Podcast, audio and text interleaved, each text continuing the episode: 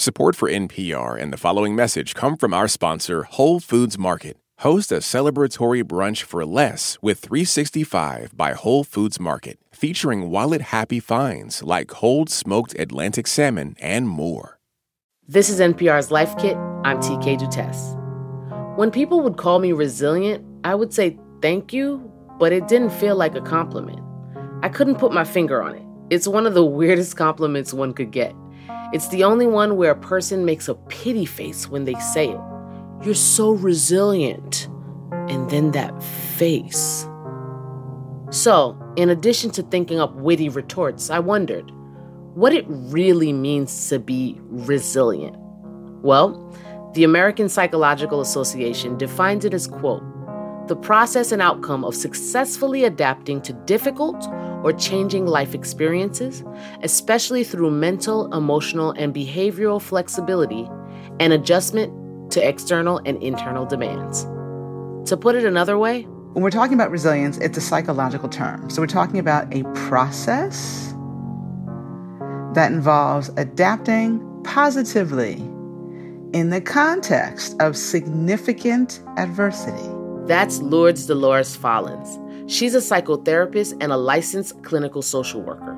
She says resiliency isn't something that you have, it's something that you work at developing, like muscles. And the workout is constant hardship, usually from systems we have no relief from. So we learn how to live with them. So it's not a one time thing. It's not like, oh, I'm resilient now. Okay, I'm done. No, it is something that we must constantly work at so if there's no adversity, there's no need to be resilient. Now, a lot of people conflate resilience with strength. And Lourdes, well, she's got a problem with that. Growing up, strength was about your physical capacity, period. It was not psychological. It was could you lift this thing? Could you endure this physical test? And so when I began to hear people use it over and over again, like, oh, he's weak or oh, he's not strong, I was like, wait, what are you talking? oh, you're making strength into this psychological thing, this emotional thing. Think about how our culture talks about people going through illnesses, deaths, abuse, and all the other traumas that life throws at us. Cancer patients are told they're so resilient and strong when they're just trying to live.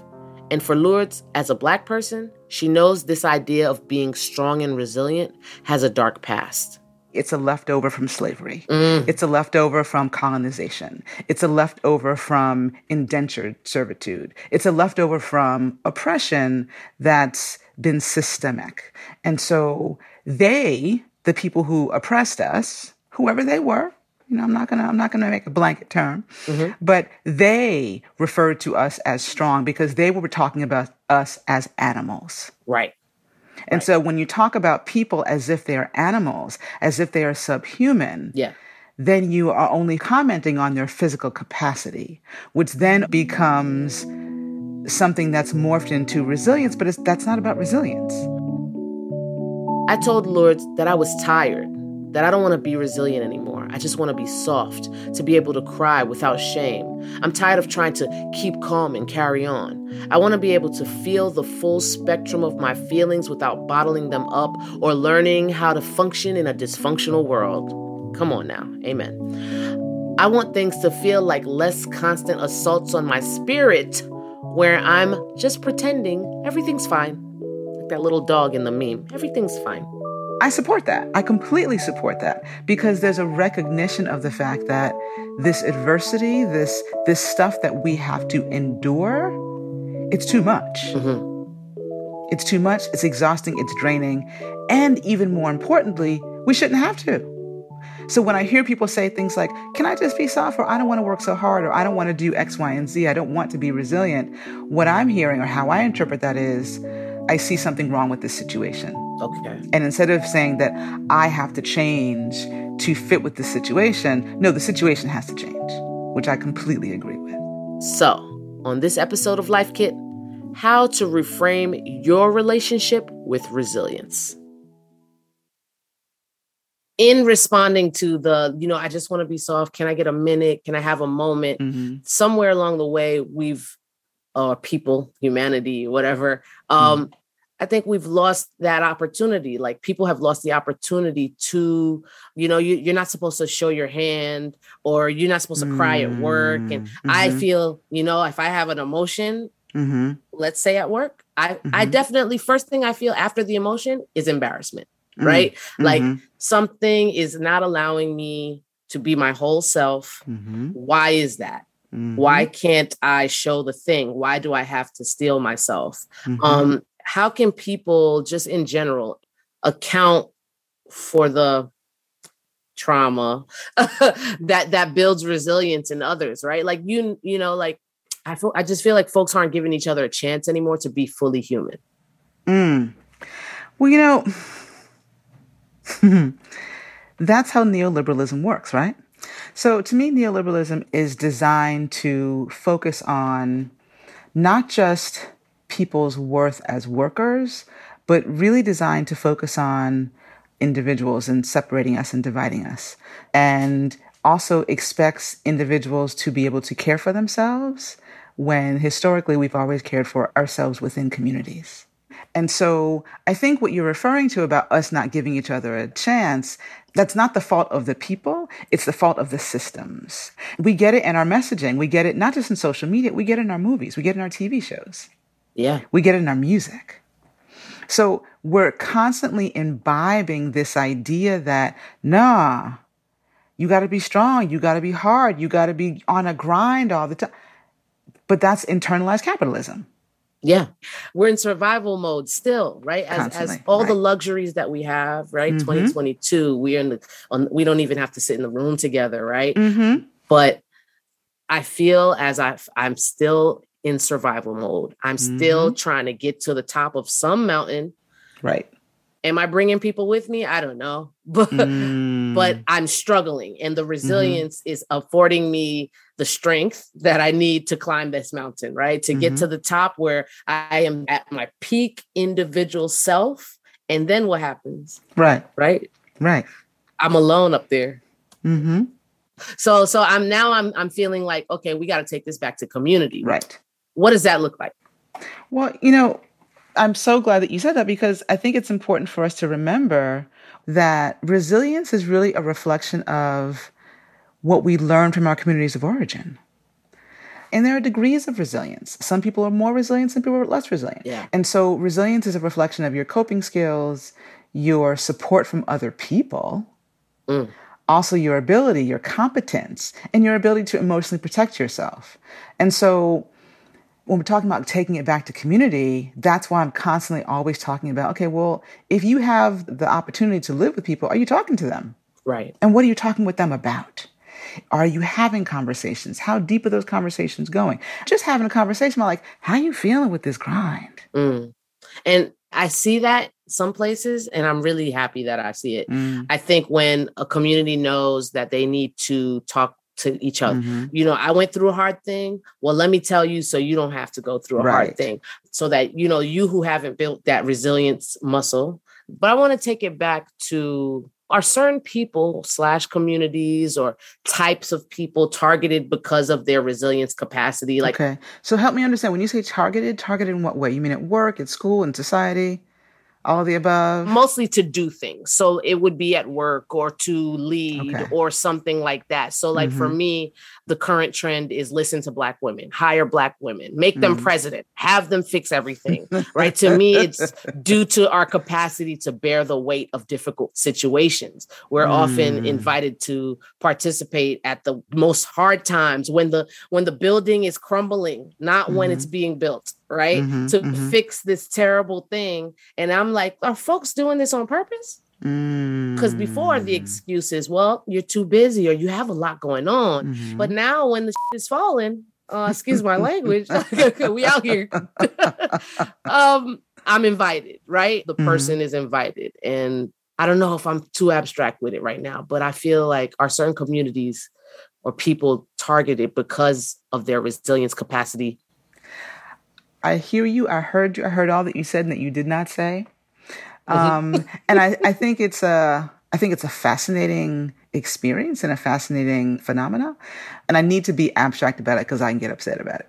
So, mm-hmm. yes, I suspect that those who are in positions of power, who have decision making over who gets to lead and who gets to clean up and who gets to fix things, mm-hmm. I like to believe that as suspect and I'm going to break out an SAT word duplicitous. Mm, come on. and sneaky and perhaps devious and manipulative as they might be, I like to think that they're not necessarily thinking, okay, who's the most resilient? I'm thinking they're probably thinking, who can not save the day, so not be a hero, mm-hmm it's usually people who've been the most marginalized. Yeah. So they're not looking at, oh, that group is so resilient. They're more like, those people know how to clean. Whew. I see it happening and it mm-hmm. and it makes me want to scream, you know? So they don't even know they're doing it. Like my brain is you scrambled me up, man. Like but you know what? But I would say, but here's the positive, right? Yeah. Those who say, yeah, no, I'm sorry, I can't. I don't have time. I don't have energy. I'm very busy right now.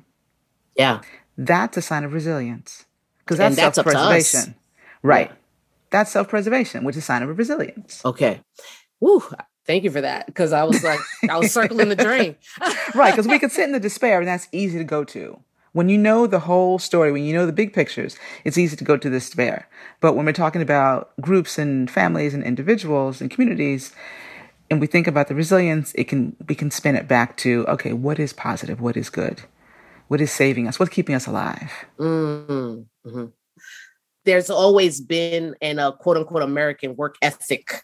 Right? right? They might not have been slaves per se or enslaved people, mm-hmm. but they were definitely part of this like rhetoric of if you work really hard and you struggle through, then you deserve. So therefore, I'm going to put that on you. You know, for the folks mm-hmm. that might mm-hmm. not see themselves, I just metaphorically everybody's a slave so hello um i hear you i hear you i see you i get you yeah yeah yeah so i mean that's seeing things as a meritocracy this really false idea that well if you work hard then you will get what is due to you but that completely disregards that we don't all start from the same vantage point yeah so if I want to go address this with my therapist, is there like a, a phrase like, hey, or do I just say we need to work on resilience? Are there therapeutic interventions related to resilience or quote unquote strength? Because, you know, some folks are probably still interchanging mm-hmm.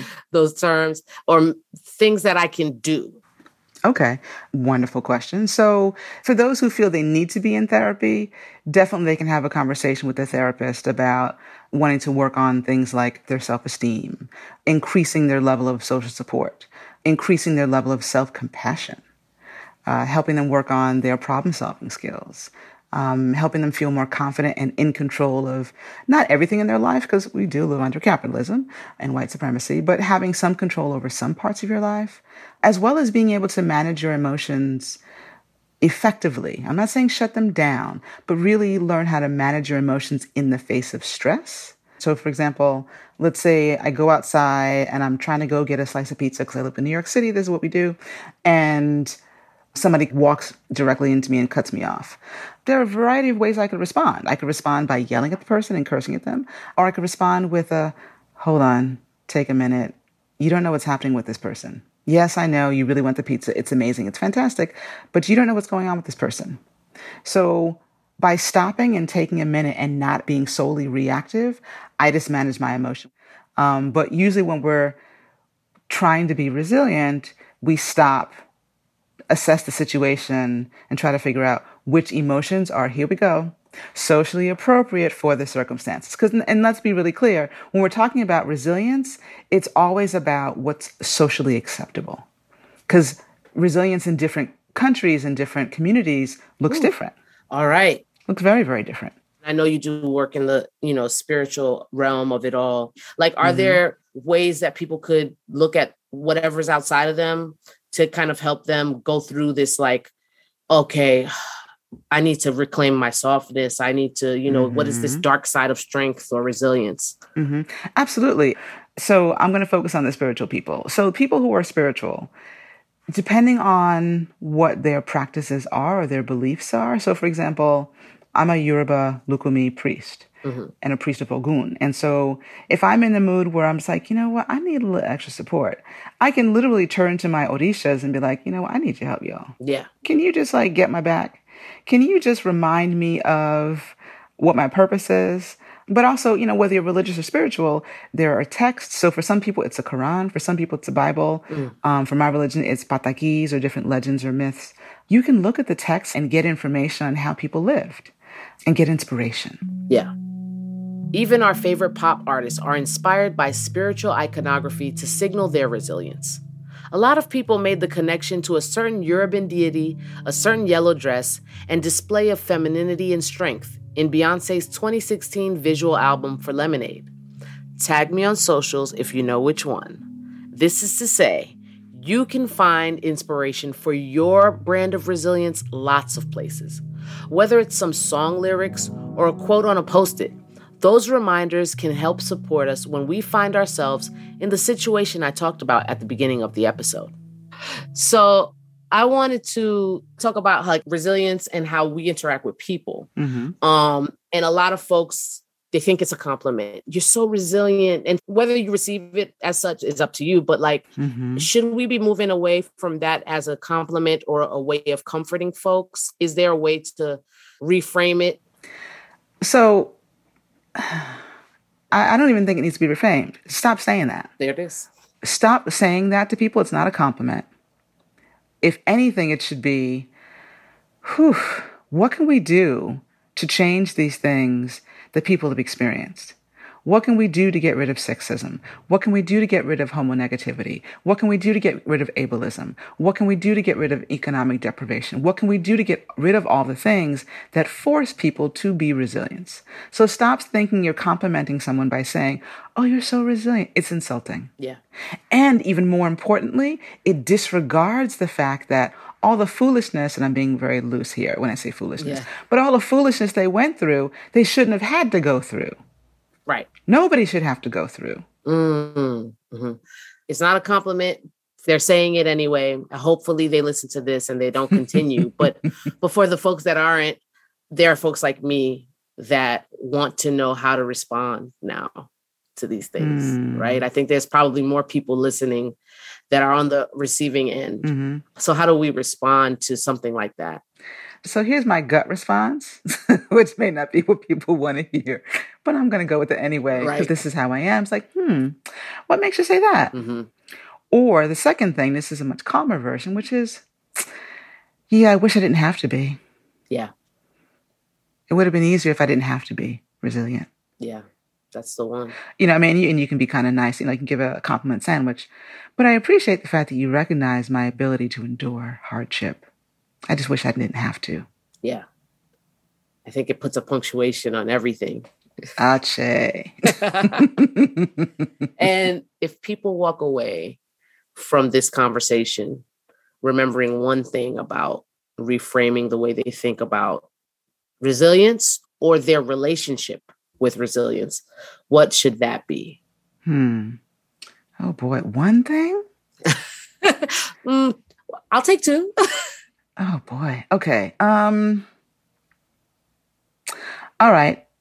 This bears repeating. We're resilient because we're in situations where we have to be. That is not good. right. so that's one. Um, and I guess the second thing is that if you're finding yourself thinking about, huh, well, you know, I've been resilient or I've been told I've been resilient all this time, I think it's important to think about whether you're telling your truth about what you're experiencing.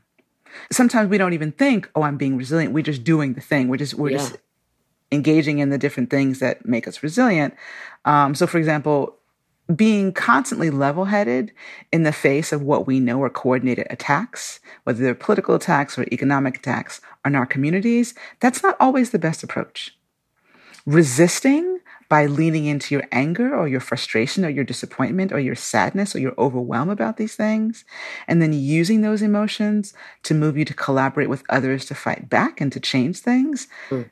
those are signs of health. Those are signs of growth.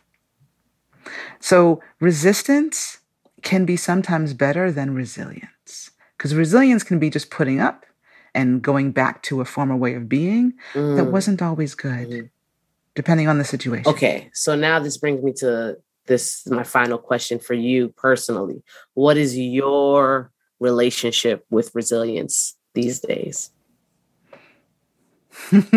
I love how you added these days. Yeah, um, in these trying times. yes, in these trying times.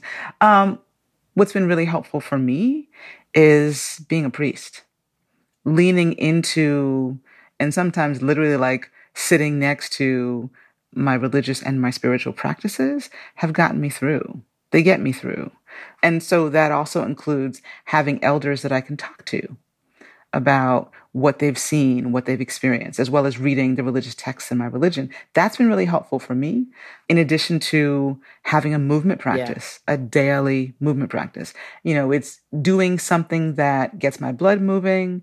It's, it's like whether it's a moving meditation, whether it's walking or exercise in some other way, it's helping me be grounded. Wonderful. And remembering my humanity yeah. Because we live in times where our humanity is not expected. We're not supposed to think about being human. We're supposed to think about being a worker. Wow. I love your relationship to yourself. Thank you.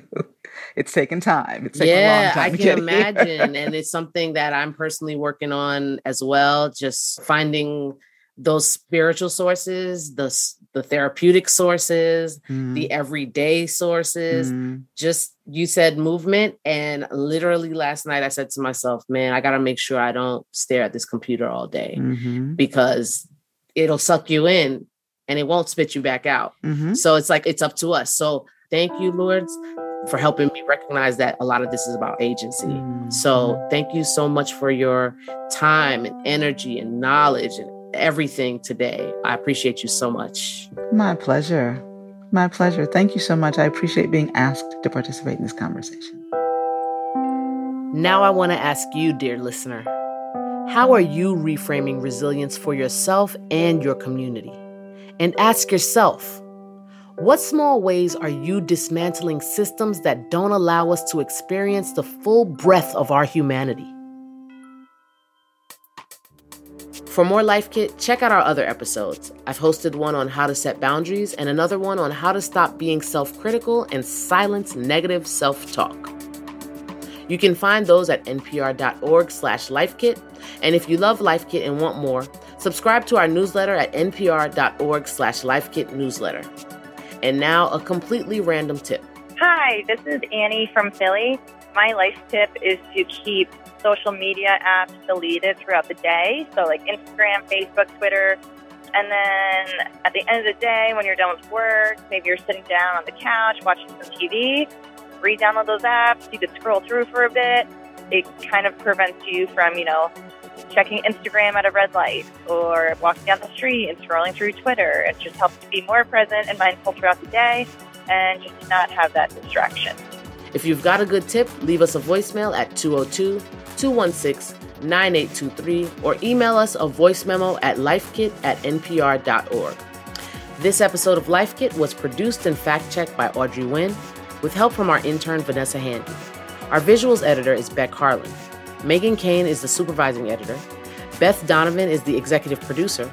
Our production team also includes Andy Tagle, Michelle Aslam, and Sylvie Douglis. Julia Carney is our podcast coordinator.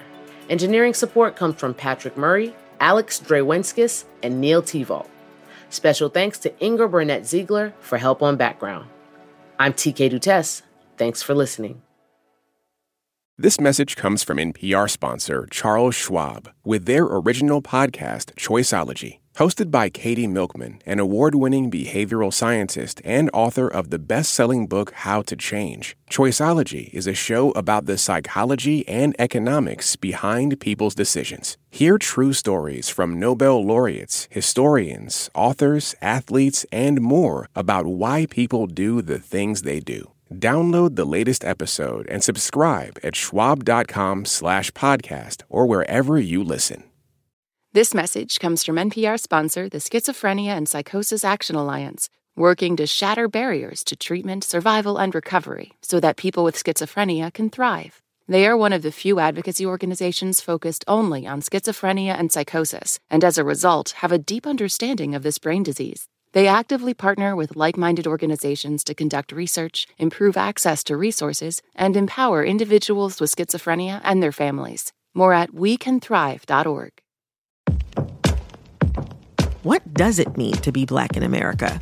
And NPR's Black Stories, Black Truths, a collection of stories as varied, nuanced, and dynamic as the black experience, you'll hear it means everything. Search NPR Black Stories, Black Truths wherever you get your podcasts.